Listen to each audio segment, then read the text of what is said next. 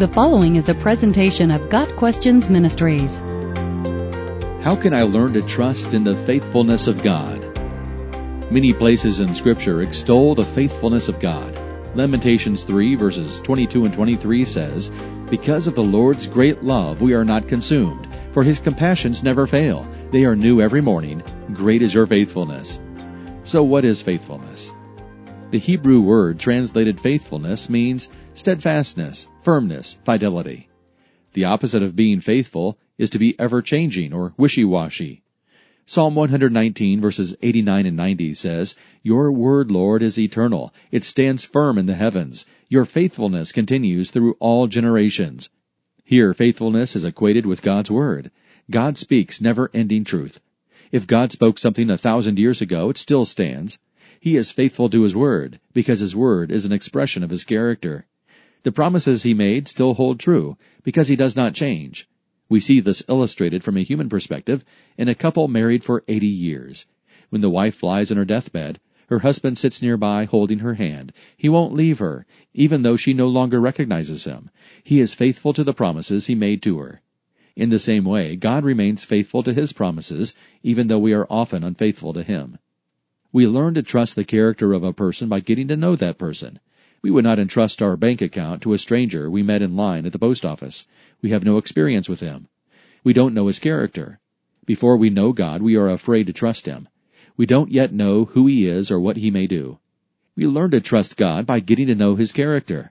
There are three ways we can get to know him studying his word, reviewing his working in our lives, and learning to follow his voice. When we study God's Word, a pattern emerges. We learn that God never changes and never lies. We learn through Scripture that God has never failed in the past.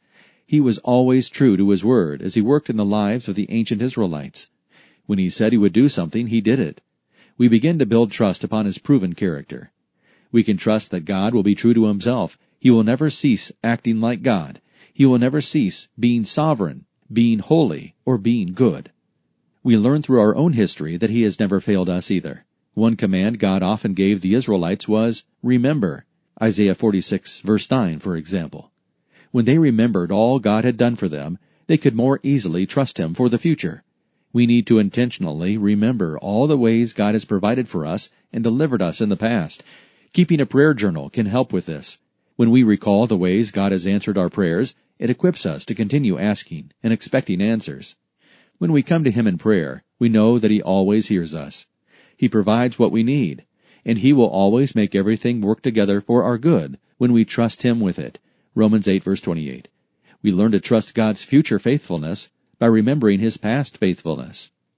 We can also learn to trust Him by learning to distinguish His voice from the others that compete for our attention. Jesus said, My sheep hear my voice. I know them and they follow me. John 10 verse 27. We who belong to Jesus need to cultivate the ability to hear Him. He speaks primarily through His Word, but He can also speak through other people, through circumstances, and through the inner confirmation of the Holy Spirit. As we carefully read and meditate upon Scripture, the Holy Spirit often quickens our hearts to a verse or passage and helps us claim it and apply it to our current situation. What the Spirit shows us in His Word is to be taken by faith as His message to us. We build trust by claiming His promises and applying them to our lives. Above all things, God loves for us to demonstrate faith.